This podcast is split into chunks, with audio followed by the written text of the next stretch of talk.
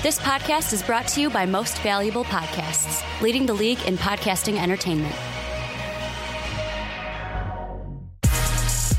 Welcome, ladies and gentlemen, boys and girls, children of all ages. This is the Fast Break Podcast. I'm your host, Sean Anderson. Alongside me, as always, is Ricky Weber. What's up, guys? And Dave Oster. Hey, everybody. And we have a great podcast for you. It feels like we just did a podcast because we did. It's great, isn't it? Yeah, we did two days ago. If you haven't checked out our mock draft lottery edition, go check that out. We went 1 through 14. It was an hour long. It was a fun time, boys. Over an hour. Yeah, it was an hour 15. But today, we're still going to be talking about draft. We've got two draft topics, specifically about the Celtics and the Lakers, and then we're talking about LeBron and GOAT discussion because this man will defend Michael Jordan to the day he dies. He's the GOAT, and I feel greatest like all-time sports GOAT. And I feel like it's going to be a fun discussion when we get into it. But let's get into the Celtics. The Celtics topic that we'll be talking about today is should the Celtics trade the number one pick? Everyone was talking about it in their mock draft. Everyone was mentioning it. I think Paul Pierce you even mentioned said that the Celtics should be trading it for Jimmy Butler or just trading it in general. I don't know if it was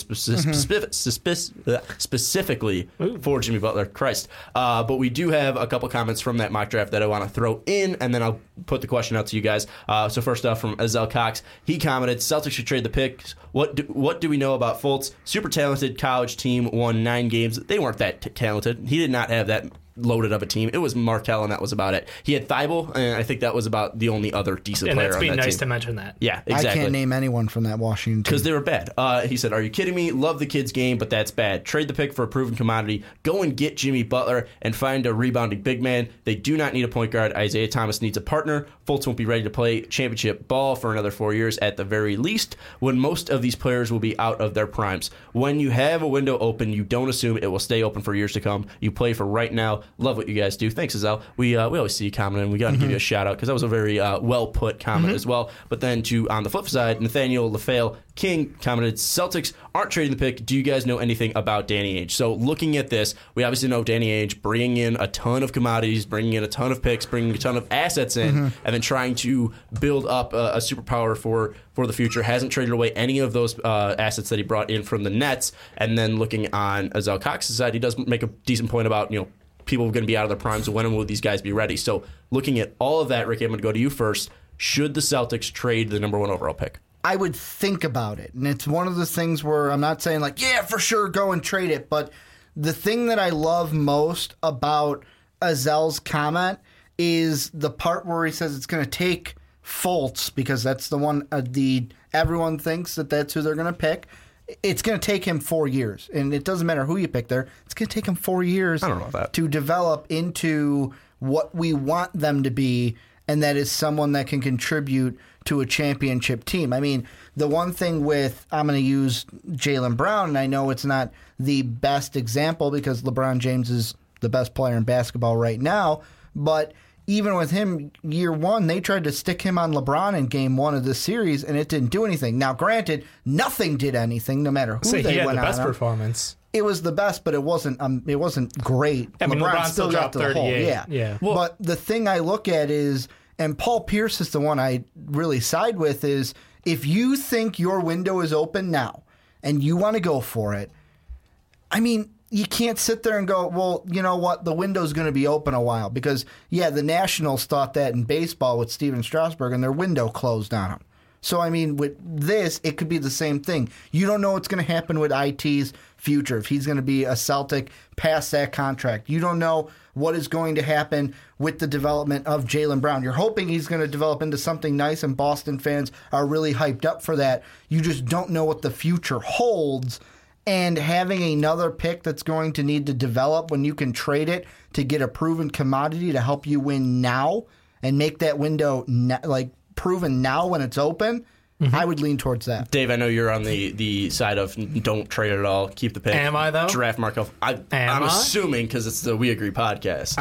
I'm sort of on the other side for once. It's kind of weird. And why are you on the side of Ricky here? At least thinking about it, not saying they for sure trade it. I think it's up for real consideration because what I have seen this season out of the Celtics with Al Horford, Isaiah Thomas leading them is a team that honestly They are closer than I expected to the Cavaliers. I know that's hard to say after watching that Game 1 blowout, but let's be honest, that was them after a 7-game series on a night's rest. It was not ideal conditions for them. But then also the Cavs haven't played in over a week. I mean, they were they should have been rusty. Should have been rusty, but they were anything but. No. But no, the thing is, you have to look at window is the magical word here, and with Isaiah Thomas under contract for one more guaranteed year, then it's the UFA year. But the good news is you have Avery Bradley for that year as well. And then looking forward, you have Jae Crowder locked down for several years. Jaylen Brown still on that rookie deal, obviously. And you have Horford for the long-term future.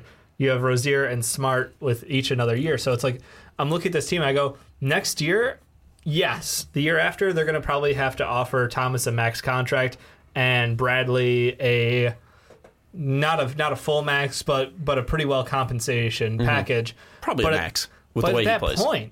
At that point, though, I mean, we're looking at, you know, next year if they could add a sizable piece, serious contributor instead of that number one overall pick, I think that helps them push further. And I think that going forward, if you have another guy there, I think Al Horford's exceeded my expectations. I think Isaiah Thomas has exceeded everyone's expectations, and rather than, you know, be the 76ers and wait forever and never pull the trigger on this is our time, this is our window, I think what they put together is a really good timetable. And with guys like Jaylen Crowder on a bargain contract, you have to take advantage of that. Jaylen Brown, I think, actually, he looked really good in that first game, and I'm surprised he hasn't gotten more time this year. So I think he's someone who's going to have a great second year. So I really want to go the all-in now, because I don't know if you're going to have that, like, you know, here's our window with the young guys with a great mix. And I know it's a for sure answer, and I don't know what's going to happen in the future. I think that I understand where you guys are coming from, and I'm not disagreeing. But again, you have to think about the LeBron window as well. LeBron right now is in his 14th season. He's 32 years old, and the man looks better than ever. He's Benjamin Buttoning. I mean, right now, again, in the postseason, I want to make sure I'm getting the stats right, because it's utterly ridiculous what he's doing in the postseason. Right now, LeBron is putting up 34.8 points per game, 9 rebounds, and 7.1 assists per game. I mean, he is absolutely unreal right now, and he's been unreal for the past. I mean, since he came into the league in 2003. I mean, LeBron, and we'll get to it later with the GOAT discussion, LeBron is one of the best players that we've ever seen. Greatest in NBA court. One of the greatest, you know, maybe not the greatest, but definitely for sure. The greatest right now. For sure. Easily. And, he's been easily the best player in the NBA for a while. I mean, ever since Kobe took his fall. Yep. So looking at this, I mean, you still have to face the LeBron window, and that's why I'm on the side of Nathaniel here, where he says, Celtics aren't trading the pick. Do you guys know anything about Danny Ainge? Danny Ainge here, he's combined all these assets here, and he had a chance last year to get Jimmy Butler. He had a chance when this team was looking good, and this team was, in the same position. You saw the flashes from Isaiah Thomas to get them to where they were last year in the playoffs. You know, obviously they didn't take them too far into the playoffs. They had a chance to get Jimmy Butler with a 3rd overall pick, and now you have the number 1 overall pick in one of the deepest drafts we've seen, and you already have that Nets pick for the year after as well. And we know the Nets aren't anything special here. They're not going to be the one again. They'll have a chance at least in the lottery. I mean, they will be a lottery team. They'll be a lottery team. And then you also look at this. And we'll get to who they'll trade for, but it's more of this is something where they're building past LeBron. And Avery Bradley's still young. Jae Crowder's still young. Isaiah, it's something where he's going to be 30 years old getting a max contract, which is going to be for 5 years. And then, I don't know if he gets a max contract. He's going to get a max contract. Yeah. Unless he goes down with some horrific injury, he's a max contract. And then if he goes down with a horrific injury, then you're screwed, because he is the guy that you're building around. He's your number one piece. And if you have the big three of Thomas, let's say Butler or ex-player, and then Horford, that all just comes crumbling down. I just feel like that's going to crumble down, if you're building it so heavily on these three guys, where younger players like Fultz, Brown, you could build those guys up alongside a great team that might not have a chance to contend with LeBron and the Cavs. Well, and the thing that I was going to say in the middle years, and you mentioned the LeBron James window, and we've talked about that before, but the thing I've been starting to think about when it comes to the LeBron James window is, great, you can draft Fultz. It'll take him time to develop. Oh, cool. By the time he's ready to go, maybe the LeBron James window is closed, and we don't have to deal with him anymore. But, okay, that gets you to the finals.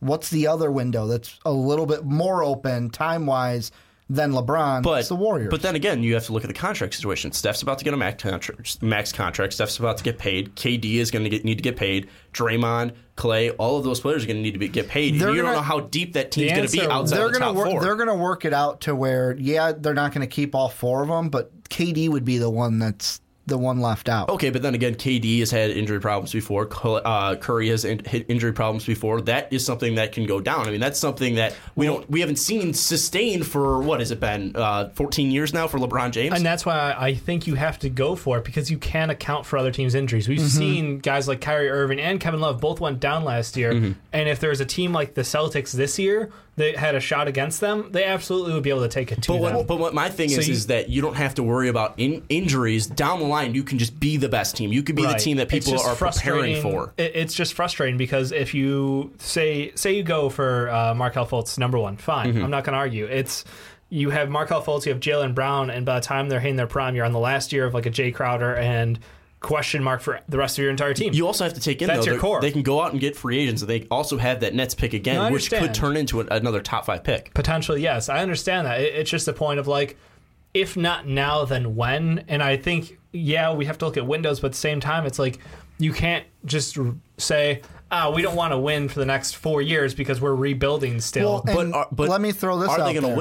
Are they going to be winning for 4 years? Because right now, you look at this team without that third piece, they're still in the Eastern Conference Finals. And that's what I want to throw out there. We talk about chance, and we talk about chance injuries. If the Bulls didn't have one, Celtics might not even be here. Up 2-0. I agree with Wilbon. We probably would have won that series if Rondo didn't go down. It's interesting to think about what would happen with Rondo, but then again, you would just have to go and address that. And maybe a guy like Markelle Fultz could change the pace because he is a bigger guard. It's 6'5". It makes you think, like, and you were making the point of, well, look at where they are now. They're competing. Well, are they really there? Are they really there? Or should we be taking this as a, well, they had to struggle in that first round series.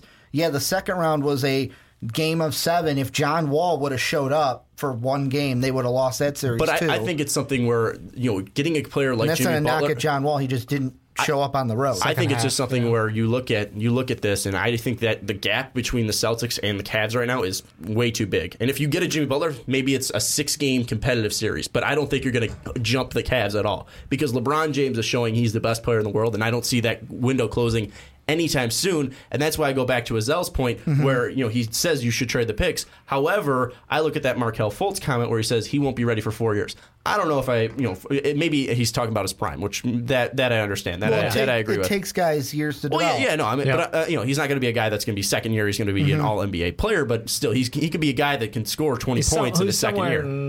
Depending on the system, and I will say it's on a great team like the Celtics, it might give him a chance. I don't think he would be a 20-point scorer in his second year on the Celtics. But that's with Isaiah off the team. Potentially, then, yes. I'm saying they don't re-sign Isaiah, then Markel's their guy. And then you're just stuck with an old Horford as your leader. Al's not that old. He's old. Al's not that old. He's old. Al is not that old, especially not in 2 years. He's not going to be that old. They wouldn't sign him to a 4-year contract. In 2 years, he'll be 32. That's not that old. That's kind of old. That's not that. LeBron's 32 right now. LeBron, you can't compare it to LeBron. No, I know. I can't compare Al Horford to LeBron, but LeBron's 32 right now. He's a freak. The point I'm aiming at is that's like end of prime. Guys can still be all-stars after their prime. Paul Gasol, too. 27 to 32 is fine. Like, that's totally reasonable in today's NBA with the way players take care of their bodies. And Al Horford isn't a guy who, like, damaged his body. Though. Right. My point is it doesn't have to be someone like Jimmy Butler. If they could make a deal for someone who really wants that number one, they could dip back a little bit in this deep draft and get value and maybe get someone who can actually fucking rebound. Okay, let's get into that question. Because that solves the problem. Maybe like the guy I had them taking number one. Let's get into this question here because I think that's the biggest question is who should they trade for? Because I'm on the side that they shouldn't trade because I think what they should do is you take Markelle Fultz, you go hard. You bring out the Tom Brady's. You bring out the Big Poppies. You bring out all of these guys. You bring out Brad Stevens. You bring back Matt Howard somehow. You sign him as a bench coach. You say, hey, Gordon Hayward, remember what it was like in college when you had Coach K and you had Coach K on the ropes and you just needed that one shot? Well, let's give you that other guy and you can go after Steph Curry. So you can miss a half-court shot against LeBron? No, I'm saying he's going to have a better shot with a better team. He's not playing with scrubs like Matt Howard and now that he can't be offered that ridiculous contract, You know, the option is there. The Supermax. Exactly. Yeah. That's what I'm saying. Is now he's a cheaper contract. We'll talk, get into that with Paul George as well. That, you know, he's not going to get that, whatever, like $244 million, something like that. He lost on like $70 million or something crazy. I think instead of $244 million not making the All-NBA team, it's going to be $170 million for the Jazz to get him, where I think with the Celtics, it's $133 the max contract they can add him. So if he doesn't think Utah, and I'm not trying to throw Utah fans under the bus or Utah under the bus, I think Utah's a great team. But you look at Boston, they have maybe an easier window to get through. Because you don't have to go through the Spurs, you don't have to go through the Warriors. Just say the East is easier to get through. Okay, I'm just explaining. You don't have to go through the Warriors, you don't have to go through the Spurs, you don't have to go through the Rockets, you just have to go through the Celtics. And going to a team where you have Isaiah Thomas for 1 year, you will be, you know, the three guard guarding LeBron, you'll have Al Horford, who won't be 32 years old, he'll be 31 years old, you'll have Markelle Fultz, you'll have Avery Bradley, you'll have Jae Crowder, you'll have Jaylen Brown. That's a really deep team, and you could still go out and draft someone, hopefully, who can rebound. Or you know, go in free agency and hopefully get someone who can rebound. So looking at this, I think that's the easier way to go to. I think that's the smarter route to go to than trading for a guy like Jimmy Butler, Paul George, whose contracts will be coming up sooner, and you'll have Gordon Hayward for longer and control him for longer. But what are your thoughts on who they should go after? That's why I think the main reason they shouldn't trade the number one pick. It all depends on, to me, it comes back to IT. Because if I'm going out there and I'm giving, you've got Al Horford already making $26.5 million this year, then $27.7. By the time he gets to the end, if he takes that player option, it's at $30 million. Cap will go up, though. Cap will go up, but if you're going to sign Hayward to, I would assume it'd be a max deal that he would get. First off, it goes, will you have the money for Isaiah? You won't. And then if you magically somehow do... Yeah, you'd have to dump a lot, but yeah. You'd have to dump a lot, and do you want to do that? Whereas if you can trade for a guy who, like a Jimmy Butler or a PG-13, those are the ones that are going through my head, because with Jimmy Butler, you have a little bit more control with the contract because he's not up right away. The only thing with PG-13 is you get him for a year, and then you have to renegotiate. But it gives you that year to think about. PG-13 might not be the best choice because then you got Isaiah and PG-13 both becoming free agents in the same year. And the maxes will go up. Yeah. It's just going to keep going up and up, where you can get Gordon Hayward for cheaper right now compared to a Paul George max contract the year after that. And I look at this right now. Right now they have $91 million in cap. Then it's going to go down to $20 million, you know, because Gerald Green's going to be a free agent. James Young's going to be a free agent. Kelly Olynyk's going to be a restricted free agent. Jonas Urepko's going to be a free agent. Amir Johnson's going to be a free agent. Then Tyler Zeller has $8 million that's non-guaranteed. Demetrius Jackson has $1.3 million that's non-guaranteed, and Jordan Mickey that's $1.4 million and non-guaranteed. So they can get rid of cap to sign Gordon Hayward and sign another player that could be that rebounder for him. Because Tyler Zeller, the following year when it's Isaiah's turn. But that's what I'm saying is you're not going to re-sign him. I think that you should not re-sign Isaiah Thomas and let him walk. I could see the plan where, if you take Markelle Fultz now and you are able to get Gordon Hayward, then, you don't really have the option to go full in on Isaiah Thomas without making some crazy moves. So that I could see that working out, but then you've got, Marcus Smart basically is your, veteran guard. So I think he's kind of something good to work with. Well, Avery Bradley will still be there, too. I mean, I'm saying you re-sign. That's where Markelle Fultz will hopefully be ready in that time. 2 years should be enough time where, all right, you're the number one pick. You should be ready. You should be ready to go and take over this team. I think that this window is open for the Celtics. And especially, you look at Gordon Hayward, he's a guy that, he won't be a ball handler or a point forward, but he's a guy who can handle the ball, and, he's not a terrible decision-making. He can run the offense a little bit. Yeah, that's fair. And hopefully, Markelle Fultz can run the offense by that time. I don't think Marcus Smart will be starting. And then I look at that, 2 years down the line, if Isaiah is gone, you have Markelle Fultz, you have Avery Bradley, you have Gordon Hayward, you have hopefully a power forward that can rebound, or you put Al there and then get a center that can hopefully rebound. And I think that right there could take on the LeBron James and Cleveland Cavaliers, because then again, Marcus Smart will still be on this team. Jaylen Brown will be coming off the bench. Terry Rozier will still be there as well. So you still have a deep bench, and you'll still be signing guys as well. Maybe ring chasers will be going there, people who just want to take down LeBron, Kingsley. It's interesting that you have Jaylen Brown coming off the bench still at that point, because that would be his third year at that point. Well, where are you going to start him if you sign Gordon Hayward? I'm just saying, it's one of those situations where, you know, there's a lot of hype around Jaylen Brown, his development. So I'm not saying being a sixth man, not being able to lead his team. I'm not saying that's anything against Jaylen Brown. I'm just trying to start a little fun with the Celtics. I'm just saying I'd rather take Gordon Hayward over Jaylen Brown, which I don't think anyone's going to argue against. And the thing that I look at is one of the guys that I think of, and I'm looking at this back where I said where it's either Jimmy Butler or PG-13 are the guys you would trade for. Mm-hmm. I think of course, you were like, well, I wouldn't trade for Butler because you said he's not a, what is it, dominant player or prime player? Number one player. He's not a number one. It's okay. He's a B. But the thing that I, like, if you're sitting there going, we need to take down LeBron, why not try to draft a guy who, one, is praised for his defensive ability, and number two, helped his team go. And I know LeBron, I think, didn't play all the games, but 4-0 against LeBron this year. Okay, what would you rather have, a 6'5", 19-year-old guard or a 30-year-old guard who's 5'9", and while he is absolutely fantastic, you're going to have to pay a max contract where you can have that 19-year-old on a 5-year contract that's 6'5", 19-year-old guard was also Michael Carter-Williams, but I'm not going to go down that road. But also, he's not Michael Carter-Williams, and Michael Carter-Williams wasn't the number one. Michael Carter-Williams also wasn't the number one overall pick. He was just 6'5". I know. Well, that's all you said about him. Lonzo's 6'6". I see more Michael Carter-Williams and Lonzo than Markelle Fultz. But no, I think Ricky's onto something, but not in the direct way of contracts the controllable. One. You have them until 2020. That's Jimmy Butler, by the way.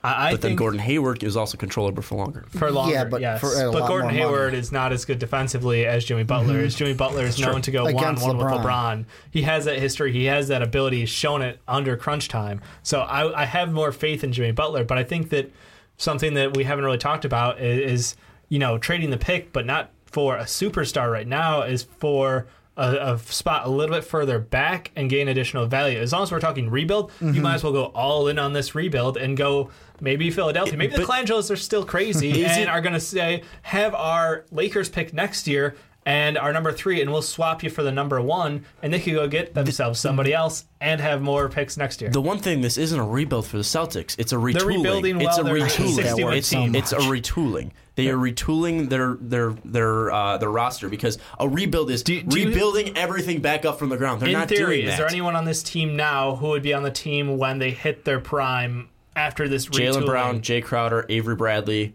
Al Horford will still be there. That's 4 of them right there.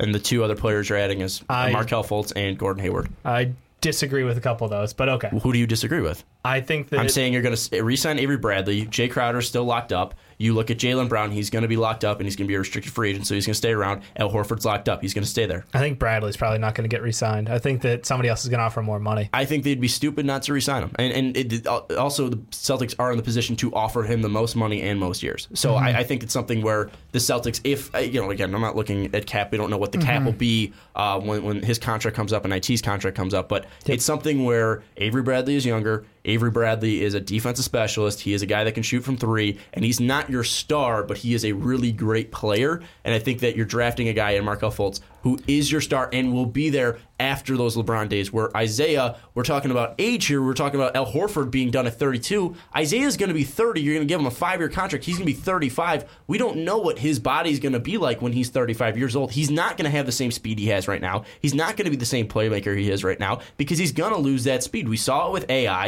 And he's not, I mean, frankly, he's not as good as AI.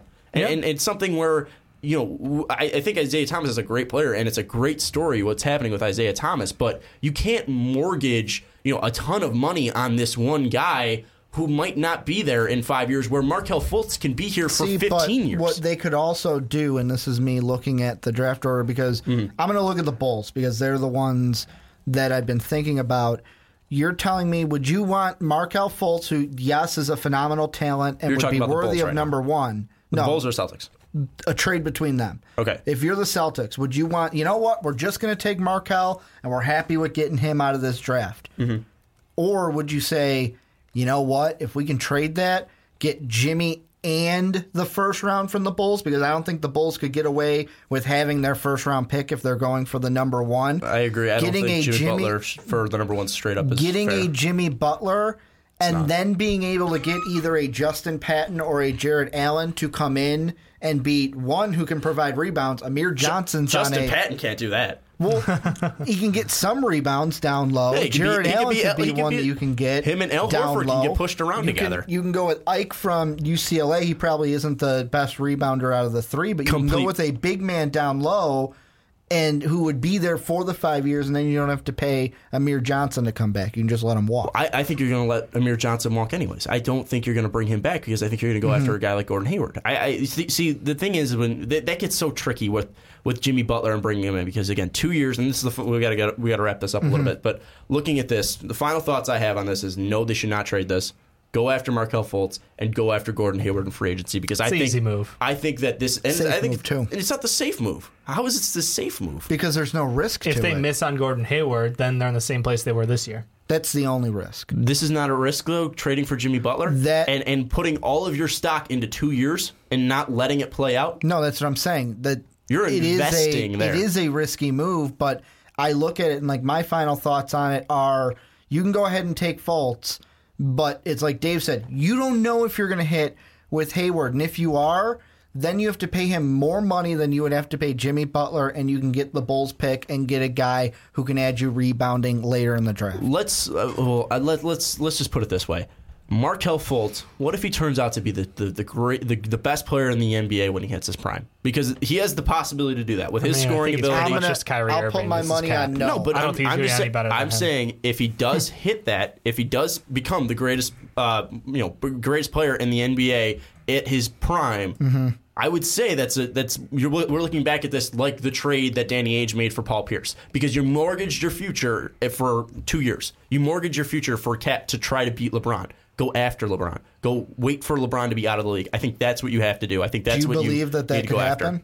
What do you mean? I'll ask you. I'll kind of flip it on you. Do you believe that he could be one of the best players in his prime? I think he could be a top 10 player in the NBA. Do I think he can be the number one? No. But I think that it depends because then Steph will be most likely gone by his prime. James Harden will probably be. Steph won't be gone. Okay, but Steph's an outside shooter. Okay. He's going to be there for years unless his ankles just turn to dust. I think that Markelle Fultz can overtake him at least. If we're saying peak position, peak player, prime player. I mean, right now I would probably put James Harden or Russell Westbrook after the season they had over Steph Curry, and that's maybe because we saw Steph's usage declined a little bit. But looking at this, I think that Markelle Fultz could become the best player in the NBA. He has the potential. See, I don't think he has the potential to do it. It's all about potential here. And I know that's what we're doing. That's all the draft is. You're investing it. So, and just the last thing I'll say, and then I'll shut up, is the only reason I don't think I say that is because same criticism I had with Ben Simmons.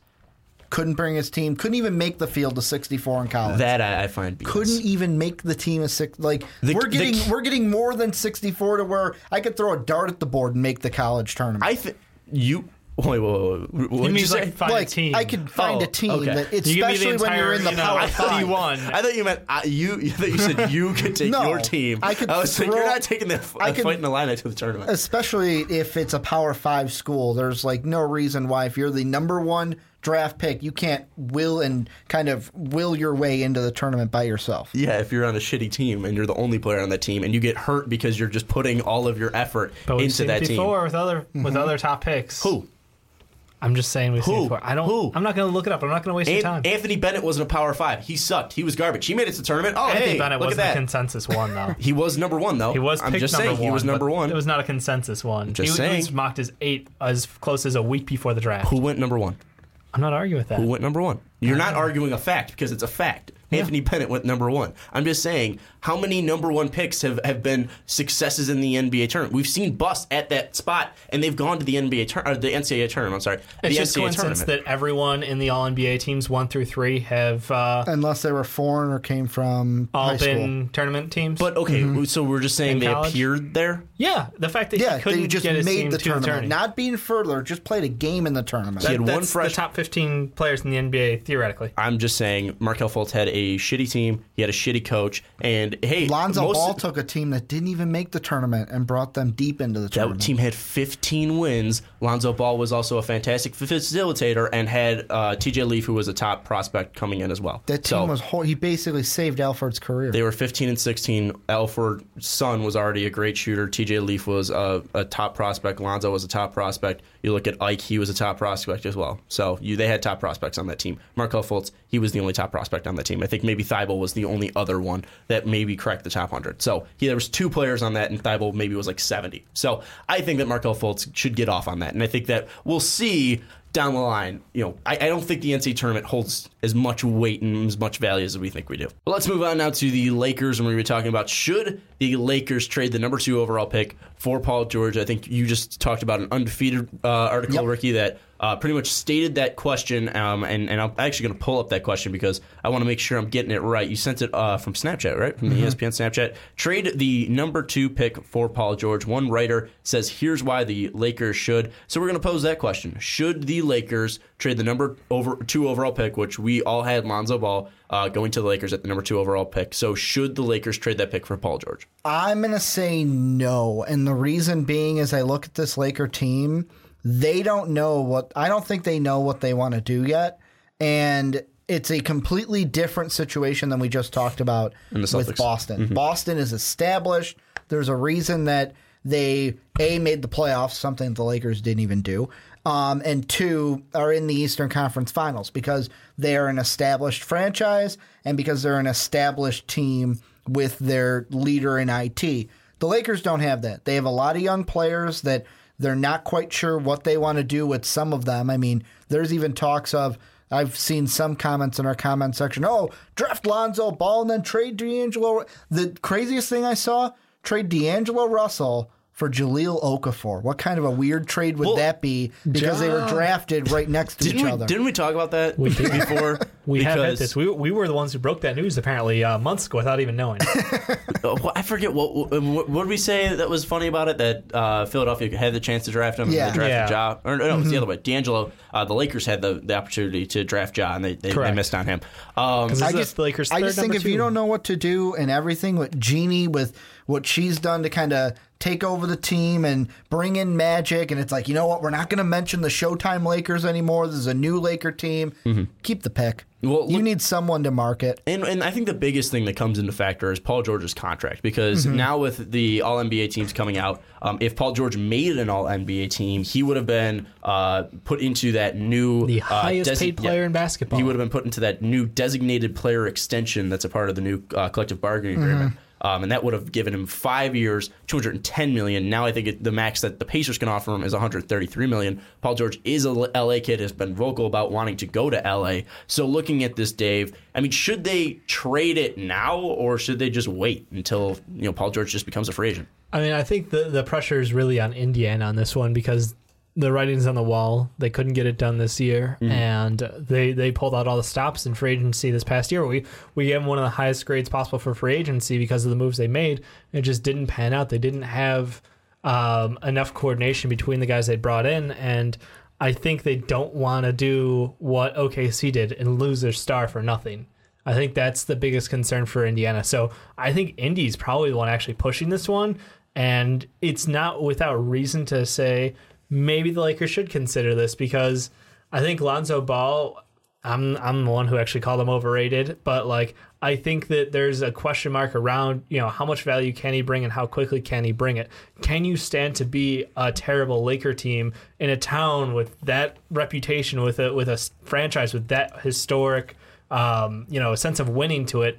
And you're going to tell me, we're just going to keep pushing back further and further, and maybe eventually we'll try to compete in the West. And I think that's the biggest thing, too, is because I think I before this season, I said with the addition of Luke Walton that this team was 2 to 3 years away from making the NBA playoffs. And I thought, especially after the start they got to, I was like, yeah, for sure they could do it. Oh, yeah. And now it's getting a little murky. It's getting a little questionable because you look at D'Angelo Russell and he didn't progress like you wanted to.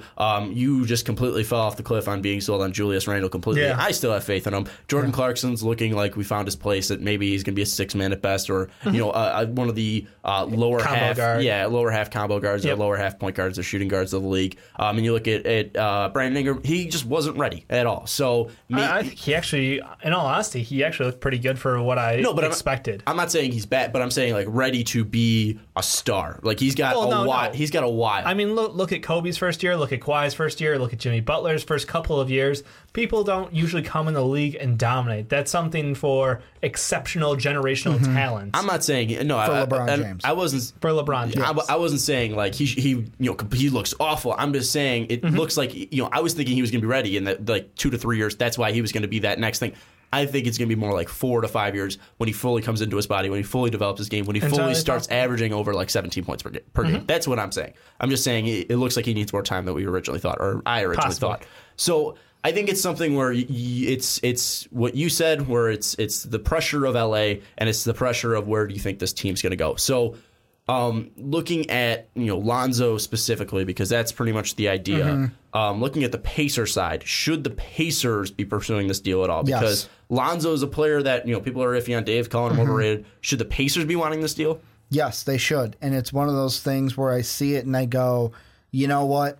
Why would, if I'm the Lakers, want to trade for PG-13 when, like Dave said, he wants to go there? Just wait. So if he wants to go here, I'll wait. I'll take Lonzo Ball, let him play through his rookie year, and then you can come. Yeah, it'd be less money, but I think PG-13 would leave the money on the table to leave Indiana, because 110%. Indiana's kind of a dumpster fire right now, I would say. I don't know if it's a dumpster fire. Without PG-13, it'd be a dumpster fire. Miles Turner is still a great young player, and then it's kind of question marks as far as what else they're building around. I think dumpster fire is a little harsh. Yeah, I agree. For a team that made, significantly worse, yes. The thing is, though, if I'm the Lakers, why would I make the deal? So if I'm the Pacers, I want to push this because, A, you get Paul George out of town, who you think you're not really sold that he's going to come back, unless you think that he is, which I don't know why you would think that. You don't want a KD happening. And two, you can sit there, you can take Ball, or you can say, you know what? We've got the number 2 pick. We can either try to shop it, not saying they should, I'm just saying it's an option, or we got a decision where we can take Ball, we can take Jackson, we can take anybody at 2. Well, I think that's the thing that becomes more interesting. I don't know if they take Ball, because you mentioned you're getting rid of a small forward. Why not go after a guy that you think could be number 1 overall in Josh Jackson? And his top-end potential is, questionably higher. So. Yeah, and it could be similar to Paul George if he develops a shot. I mean, Paul George, notably a great two-way player, notably a great scorer. I don't know if Josh Jackson has that scoring ability, but we know probably needs to develop that shot a little bit, but, time will tell. We know the defensive prowess that Josh Jackson has. So I think that gets into the question now, because we mentioned both sides here, I think, and we'll talk about the Lakers a little bit more, but it's more of, would the Pacers undersell Paul George just to get something back from him so a KD situation doesn't happen? Because then it comes up, do they even need to trade the number 2 at all for Paul George? Or could they do a smaller package for him? Because I look at this,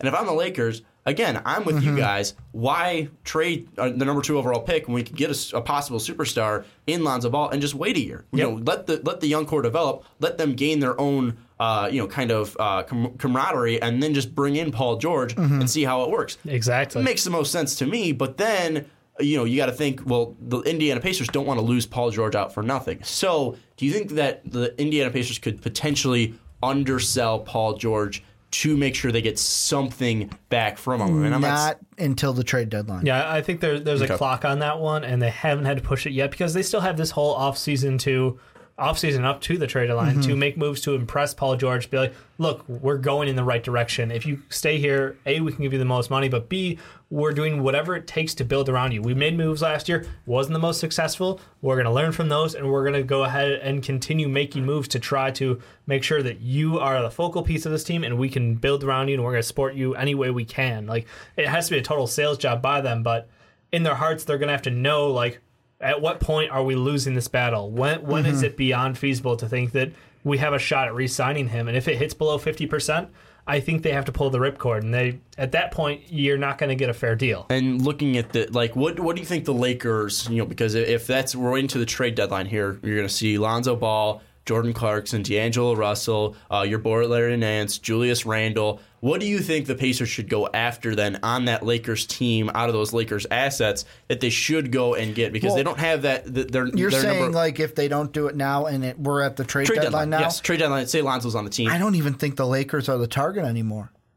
When we get to that point for the Pacers, it's who wants to borrow him for the playoffs. Who wants him and what do you want? So do you think the Lakers then would be more rushed to make a deal, or do you think they should just wait?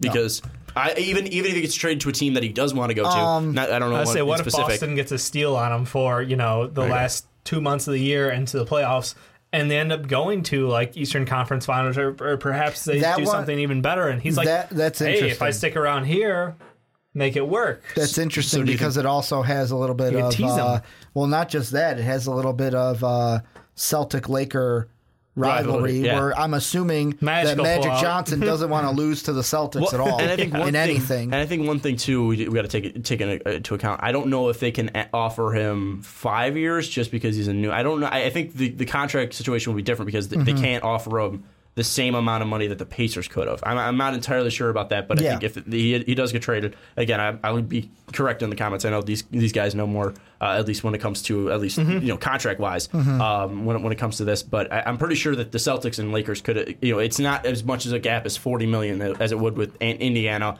and the Lakers next year. So do you think that the Lakers again would be rushed? Because if we're talking about the Celtics here, Paul George is an LA kid. Do you think that they would be rushed to get a deal done to make sure they get him? Do they need Paul George to be successful later down the road with these players? They don't need to, but it wouldn't hurt. It would not hurt to go ahead and grab him, because if he wants to come to LA and you think that with if you think, okay, we can keep the number 2, Lonzo Ball, and bring him in, work with this team, it could give you this year just to say, hey, you know what? Let's figure out what we have to do. Do we have to move D'Angelo Russell? What are we going to do with this player, that player, all these young players that they have?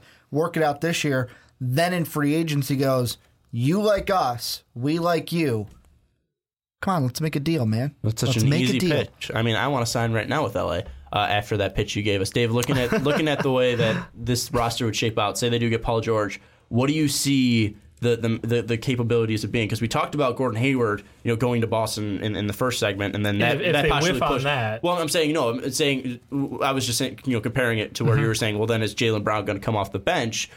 Where would Brandon Ingram be pushed? So we're saying Lonzo's number 1, D'Angelo Russell's the number 2, Brandon Ingram's the 3, and then Paul George is the 4. Like how would they circle around that lineup? Does D'Angelo Russell need to move? Does certain players need to move to make sure Paul George is a fit on this team for the future? No, I mean, I think at this point, all of their bench players, their core is young, and that's you're kind of playing with house money at that point. The problem is you're playing with house money in LA, a city that maybe doesn't have the best patience for another abysmal season, another number 2 overall chance. Nobody wants to watch that because, again, next year you don't have your pick. That's over to the 76ers at this point. Guaranteed, done. So losing games won't help you anymore. Yeah, losing games won't help you anymore. So at this point, they need to start getting wins. They need to start seeing some building around them. So I think that, if they do stick with if they wait out and keep, Lonzo at the 1 and move over D'Lo to the 2, I'm good with that. And then it becomes the question, like you said, is Randle going to stay at the 4? Are they going to go with Ingram off the bench? It becomes kind of that question mark for how would Paul George fit into this team as they grow. And I think that'll kind of work itself out because, me, I don't love Randle the most, but he would be an RFA, the next year. So you do have some time to see. Like, I think at this point we've kind of, I don't want to call it because it's not. He hasn't had his prime, but we know what we're going to get out of him. And Ricky, because you're the Luke Walton guy. I mean, you were putting him top 5 coach at the beginning of the season, right? Well, he was in top 5. He was in Ricky's top 5. Yeah.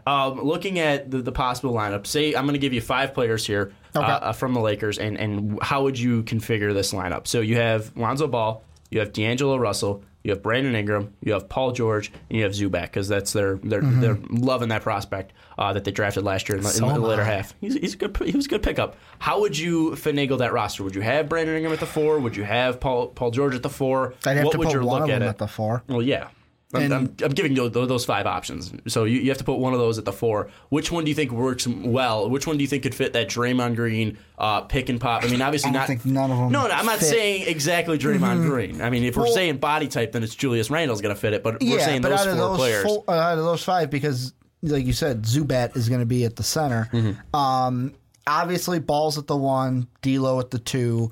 I mean, I would lean towards Paul George at the 3 and Brandon Ingram at the 4, only because, and the height's not even that much of a difference. Like, it's not a huge difference. They're both the same, but the wingspan for Brandon Ingram, the only thing with Brandon Ingram, he's undersized.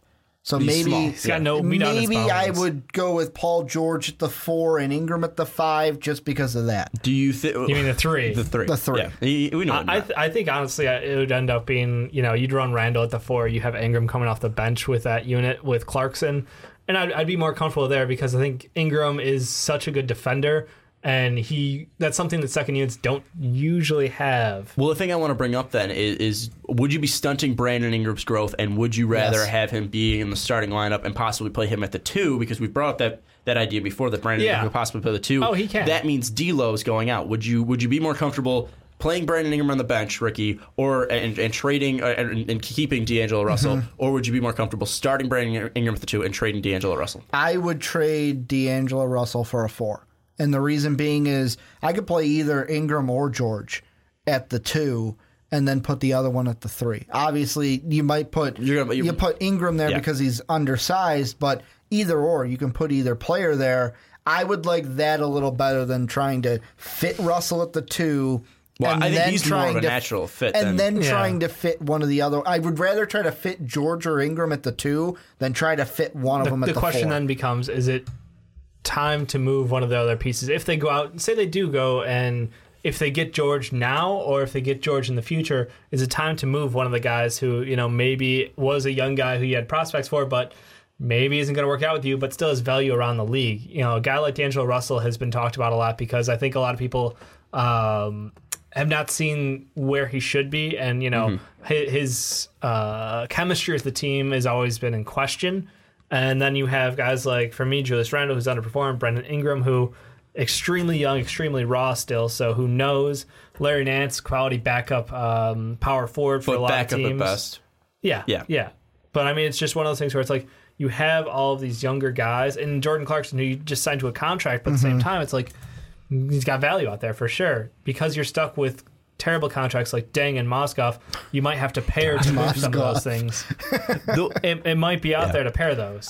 One thing, I still don't understand how you're not fit on Julius Randle. The guy had over 15 per. The guy shot 48% from the field. He's not a great 3-point shooter, but so he's grabbing 8 rebounds a game. He's putting out 3 assists per game. He's putting up 13 points per game. I'm still sold on Julius Randle. I'm just saying that. Doesn't pass my test. Anyways, the 2 final questions I have to ask you. Okay. The first thing is, do you see a possibility of a sign and trade with the Pacers and the Lakers happening once Paul George's contract's up? Do you think that will happen, or the Pacers could get something out of that, or do you think it's no matter what, it's going to be like KD going to the Golden State Warriors? That's what happens. If Paul George is gracious, then it'll happen. That's the only reason. I think he's just going to walk. He's going to decline the player option. Mm-hmm. And because at the trade deadline, they're going to try to find someone if he's below that 50% resign. But the thing, horse that does horse things. You still got to realize, I think he would be able to get that $177 million. Mm-hmm. So, if he does sign with the Pacers and then they trade him, do you think that would be, do you think that'd be the smartest move for Paul George? I think he just wants to go to LA. Regardless, that's his thing. It's his hometown. And no offense to the Midwest. We're from Chicago. Mm-hmm. It's not exactly, full of stuff to do all the time. You go to L.A. No, especially Indiana. Sorry, Indiana. Yeah, Indiana sucks. Yeah. But there's a reason why when you drive through it says Crossroads of America. The only cool thing in Indiana is the sign that says God is. It's like a big. It's like probably like a football field wide. It just says God is real, and you're like, what the hell? I'll put it in the middle of a highway. I'll put it this way. Yeah. This happened literally this week. My mom was watching.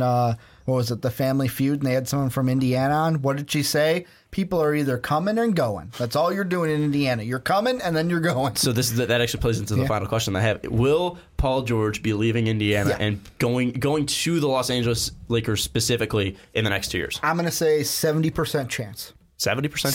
70 to 75% chance. Over or under 70% chance? Over. I think this one's kind of written. As much as everybody said, it's like as guaranteed as Ball going to the Lakers. It was one of those things where it's just that's 100. That makes 110. Sense. It's going to happen. I'd say 95% chance. I'll go 99 point something. 99 point something because Dave is that I got to just flaky. Near max it out. Dave is that flaky where he can't even say 99.9. No. You're flaky, Dave. Anyways, I think we all are in agreement, obviously, that Paul George will be a Laker, but they should not trade for him and give up a value asset like the number 2 overall pick. Lonzo Ball has so much more value at this point.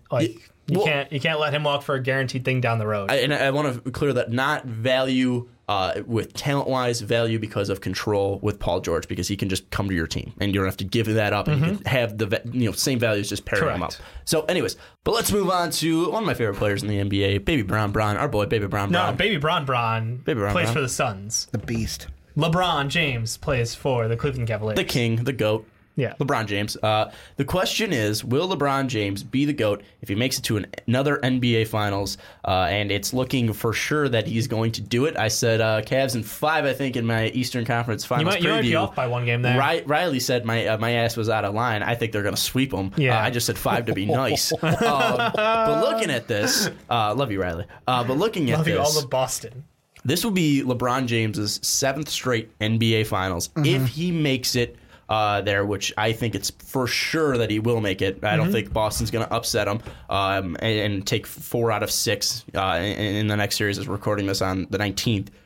So would LeBron James become the GOAT if he made it to another NBA Finals? This would be 7 straight. Michael is the GOAT in, I think, all of our eyes right now. He made it to 6 NBA Finals. 1-6, 6-0. That's Ricky's biggest. Yeah, this is Ricky's biggest defense for it. And he would have been 8 if he didn't go play baseball. Well, if he didn't have a gambling problem. Yep. So do you think that LeBron James could be in the question for you, Ricky, of becoming the GOAT? Because I know he definitely won't be the GOAT. No, he won't be the GOAT. And that's why I said question. The thing that I'm thinking of is... the discussion for you. Here's how I think of it. For me, the greatest of all time is Michael Jordan. Will always be Michael Jordan, 6-0. Unless someone does the same thing, goes like 7-0 or 8-0. The thing that I kind of think of is, to me, there are 3 players in my lifetime of watching basketball that are the top. Like, they are at the table... watching over everybody else. MJ, Kobe, and LeBron. Will he be the best out of those 3? No. Michael's the leader of those 3, but they're kind of like the higher tier. They are the highest that you can get in the NBA. So what you're saying is the only way LeBron James could have become the GOAT was if he went undefeated in the NBA Finals. He went undefeated in the NBA Finals. He's also... it's like one loss, like that first loss in Cleveland would have been like, fine, you know what? I'll overlook that one. Oh, but gracious. But then he loses to Dallas after saying because that's the thing with Michael that, I mean, I always loved as a kid. Michael didn't have to come out here and say, not 1, not 2, not 3. No, Michael just showed you. Michael just showed you that he talked an incredible amount of shit on the floor. Yeah, while he was kicking your ass is basically what it was. The Magic were, you're wearing 45, not the real 23. He came out with 23 the next game and kicked their ass. And I'm not saying LeBron doesn't have that same kind of attitude in his play. We're seeing it this year. LeBron goes Super Saiyan. We're seeing it this year. How about the fact that the only players to score 35 in 4 straight games was LeBron in 2017, and the last player to do it before him was LeBron in 2009, 8 years apart. And that's the thing. Like, that's where I'm going with the 3 of Kobe, LeBron, and Michael, because they all have that. They all have it in them. But Michael just took it to the next level. What I want to ask Michael, it never turned off. What I want to ask you is, Michael is number 1. Who is because I know you love Kobe. Is Kobe 2 then? I might put LeBron at 2 only because Kobe's body gave up, and LeBron's body's not going to give up. So are we just basing this on career achievements? That's what I want to know. What defines the GOAT for you? Because for me, there's a lot of factors that could build into it. For me, it is I'm going to pose it with this question. If I had one player that I had to put my life on, this player wins a one-on-one game. So this is just a one-on-one, not 5-on-5, like a one-on-one. Or a 5-on-5, however you want to go. I have to put my life on it. They lose, I die. I'm picking Michael Jordan each and every time. And it's because of he is? Because of the type of player he is, because you look at his accomplishments, and at the highest pinnacle, he never lost. He never allowed his team to even be put in that situation of we are going to lose this series. But then again, you have to look at the teams that he played compared to the teams LeBron played. I mean, LeBron played tougher teams. He played 3 times. I think 3 times. 3 times he played the Spurs, the dynasty of the Spurs, and went 1 and 2, right? Or 1 and 2 because he lost against Kawhi. They beat him once and then lost in 2007, 2008. So he had to play the dynasty that is Greg Popovich. He had to play up against Golden State twice, beat him. Will be a third time. I think that's going to change it. I mean, Dave, looking at this, you haven't spoken at all. I mean, I'm just kind of marveling in this. Yeah, he's the one who's super passionate about it because LeBron. He's the homer. He's a hardcore homer for MJ, and I understand that. You're in the middle, and I'm on LeBron's side. Yeah, no, I think in all honesty, what defines GOAT is something that no one can really define. It's to each their own kind of a thing, in my opinion. I think there's definitely a Mount Rushmore of NBA players, and in the modern NBA, LeBron is most certainly the leader in terms of what he can do. There's no one else on this earth who can do what he can do, and that's something special. He is, for his size, he has the quickness of someone much smaller, but he also has the power of someone, who is 6'8", 250, and he can move like a freaking gazelle.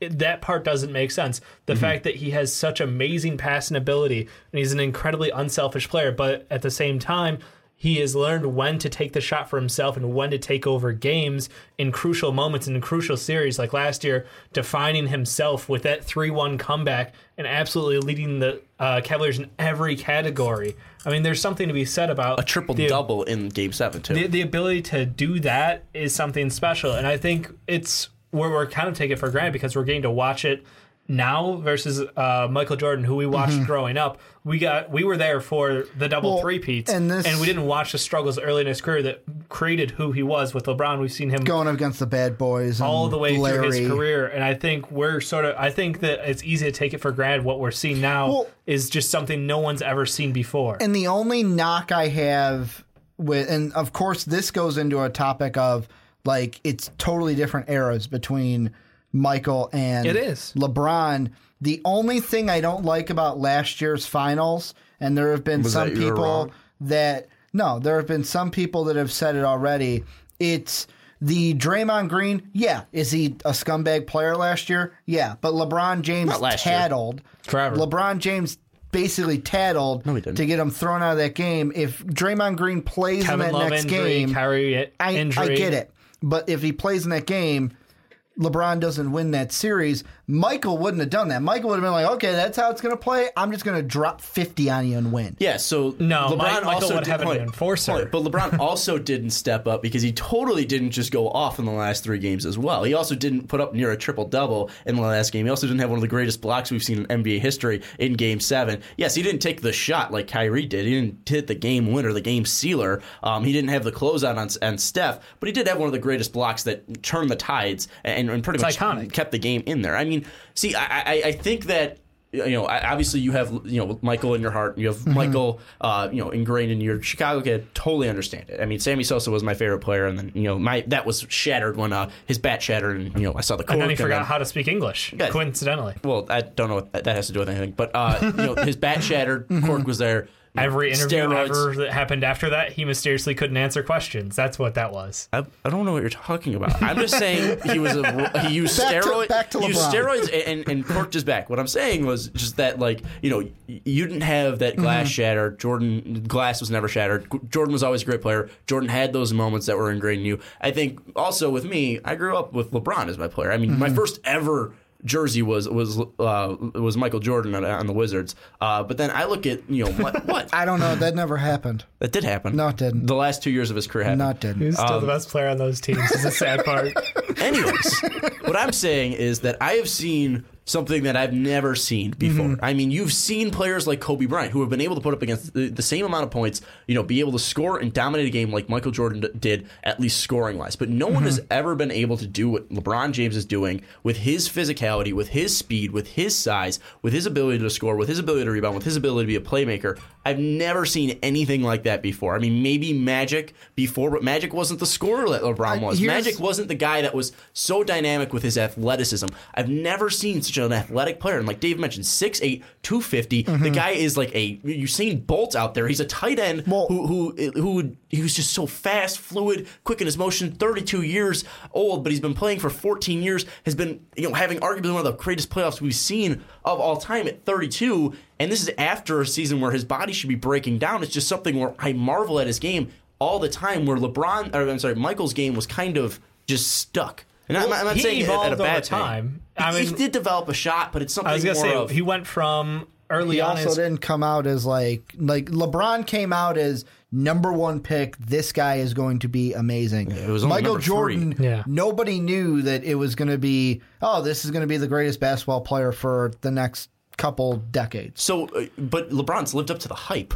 No, I'm not saying. And that's the thing. I'm not trying to take anything away from LeBron James. Like, oh, he's a shit player, but LeBron. But also, like, Michael Jordan. No, I'm not saying that. Value on the championship? No, and another point I was going to bring up is a thing that I will think will always hurt LeBron when it comes to being compared to Michael Jordan. And this is, again, I know it's because of different eras, and players didn't do this when I was growing up in the 90s. Jordan stuck it out with one team for his entire career. Had a three-peat with basically one team. And then left that team. Then had a new team with new guys and still three-peated. But left his team because of personal issues. But he didn't go to it. Like, it wasn't the same thing. He walked out on his team. No. He didn't. He gave up on the sport. He didn't give up on the sport because you got to think of what was going on at the time. Fucking parents. What was going on? I'm sorry. His dad died. And the whole reason he left was, hey, I told my dad one thing I wanted to do was play baseball. And that's the whole reason he went to play baseball, is because of what happened with his dad. And, of course, there are other things that you could have played into it, but I look at that sentimental value, and him leaving for baseball for 2 years is completely different than, hey, I'm not winning championships here. I'm going to go play with my buddy in Miami and this guy who's following us, because that's who Bosch was at the time, to win championships. But hold on. So you're saying that LeBron's dominance is lesser because he didn't do it on one team. The decision is a just bad thing on LeBron's career, but also that he will never be able to wash off completely. But is it the decision to leave, or is it just the actual program of the decision, the hour that we lived on ESPN? It's the action of actually, because to me, I look at it and I go, wait. If he actually wanted to win, like the winning at Cleveland, this one's for you, is great. But it would have meant so much better, and it would have meant so much more for his legacy if he did it staying there the whole time. But you can't. It was the action to actually do it, and then how he did it didn't really help. But you also have to look at Cleveland. They weren't giving him any help.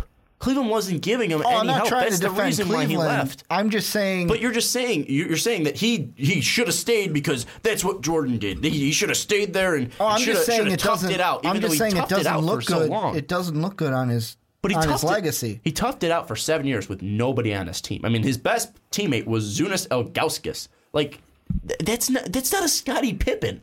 Like, I love Ilgauskas. He was a funny-looking, bald-headed guy. He was number 11, what was Croatian or something like that. He was there, his second-best player, not Scottie Pippen, who is a top 100 player in NBA history, probably top 30. Much higher than 100. Much higher than 100. I'm just putting him in that ballpark. Yep. Zunas is not even a top 100 big man in NBA history. I mean, he didn't have teammates around him. Zunas was still, Ilgauskas was still getting older. He didn't have that team around him, and it wasn't until that team was built because, what's his name? The owner, Gilbert. Gilbert wasn't giving him any help. Gilbert wasn't bringing anyone next to him like a Scottie Pippen, like a Dennis Rodman, like a Steve Kerr, like a B.J. Armstrong. He got all of these players. To me, I never saw. Maybe because I was I didn't watch the games. Because I was kind of really young then. I was kind of like 1 year old.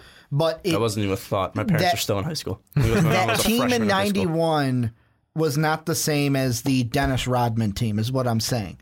So, like, the Steve Kerrs weren't there. But really, you can say John Paxton was kind of the same kind of player. But the thing is, with LeBron, I'm just saying the decision, the act to do it, but more so the way he did it, will still impact his legacy, and I think has to be included when bringing up the GOAT conversation. See, in my mind, the decision is always going to be a blemish, but it's a different league and a different time. And Michael Jordan had a team that was completely empowering him. We talked about this earlier about building around a player, and he had the backing of the organization, and they made a lot of moves to try to get him the right pieces.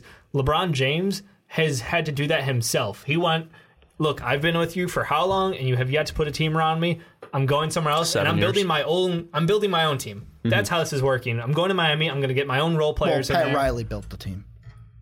I'll give you Pat Riley, yeah, because I love Pat Riley. I love the way that worked out. But when he went back, Pat Riley wasn't there. Took his time there, won his games, won the ring, and then came back home. And what did he do again? He went, I'm building my team. This is not something that Michael Jordan was able to do. This is something that has become fairly kind of, I think he's the only person I know who's been able to kind of mold his own team, go to the GM and demand moves be made, bring in the right role players. And he's made this such a interesting situation because he is, you know, on a team with two other all-stars, but at the same time, the reason they're doing so well is because he's able to make everyone around him such a better player, and these role players get so many better looks, so many better opportunities over time.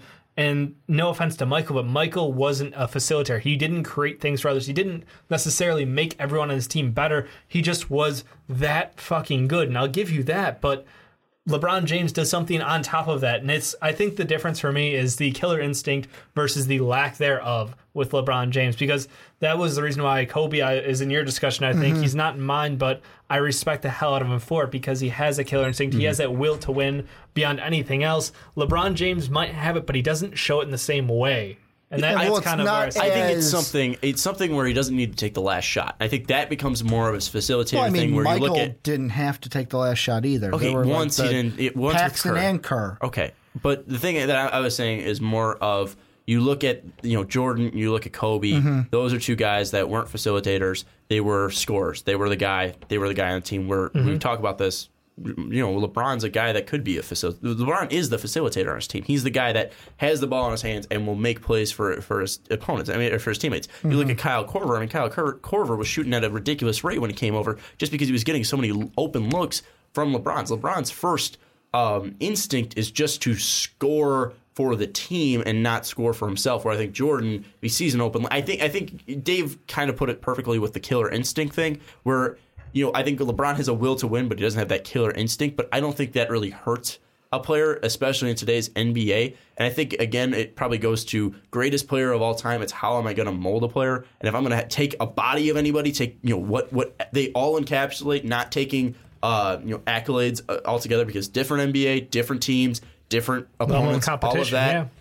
I'm going to build LeBron James. I'm going to build a 6'8", 250 guy who can run up and down the court with ease and look like, look like a breeze and pretty much be a robot out there who's been playing for 14 years at that same level, getting better and better and hasn't broken down. I just think that's something that, you look at the 7 straight NBA finals, you look at 8 total finals, you look at, I think it's 5 finals now for his career, 4 titles, LeBron. Man. 3 titles? 3 titles. Mm-hmm. 2 Miami, 1 Cleveland. That's right, because he lost against the Warriors. Mm-hmm. Anyways. And he lost against the Mavericks. I think, and the Spurs. Yeah. I don't count that one. Twice against the Spurs. I don't count that loss. I count the appearance. he lost twice. He lost twice against the Spurs.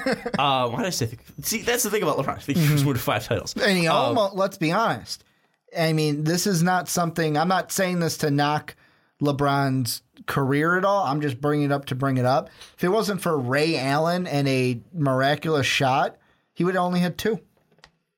Well, that game 6 shot. If that shot never happens, Spurs win that series. But then you're also discrediting every last shot, the last year's season as well, because if Draymond didn't get suspended, then it wouldn't have gone exactly. 7. So basically, LeBron only has like 1 title he actually earned. Is what he's saying. But then he went to Miami and didn't win Cleveland. Well, really, so therefore, it doesn't count as 0 titles. Like, LeBron's got 0 titles. Really, if James Harden showed up, you're right, 0. Anyways, I think it's a discussion. I think that's the best thing that we can have, and I think if he wins against the Warriors this year, I think it's completely. I think it's going to be unprecedented. I think it's going to be a discussion that we will have to revisit because if he, it's something about making the finals. If he can add a 4th ring to his accolades, make it 7 straight finals. If he does it for like 9 straight finals, he's going to be the GOAT in my mind, just because he's doing it in what I think is the best era player wise in the NBA. Individual player wise, I think his teams as well. I think although you could probably look back and say, well, Ricky, Michael Jordan, and that Bulls team probably dominated, not the exact same, but similarly. So you can take it even further back to the Celtics and the Lakers of old. But I think that the overall 8 NBA teams back when the overall teams that were around back then were some quality teams, like that Magic team that was around in the early 90s. But the Knick team with Starks and Ewing. The Reggie Miller Pacers were always a tough team to play against. I think was Michael always going to get through it? Yes, but they were tough teams. I think it'd be interesting to put a team like this Boston Celtics team that LeBron's going up against, this Atlanta Hawks team, your Bulls, and see how they would do in the old in the old days. I think that Jordan would still beat them, but I think it'd be interesting to see how it would play out.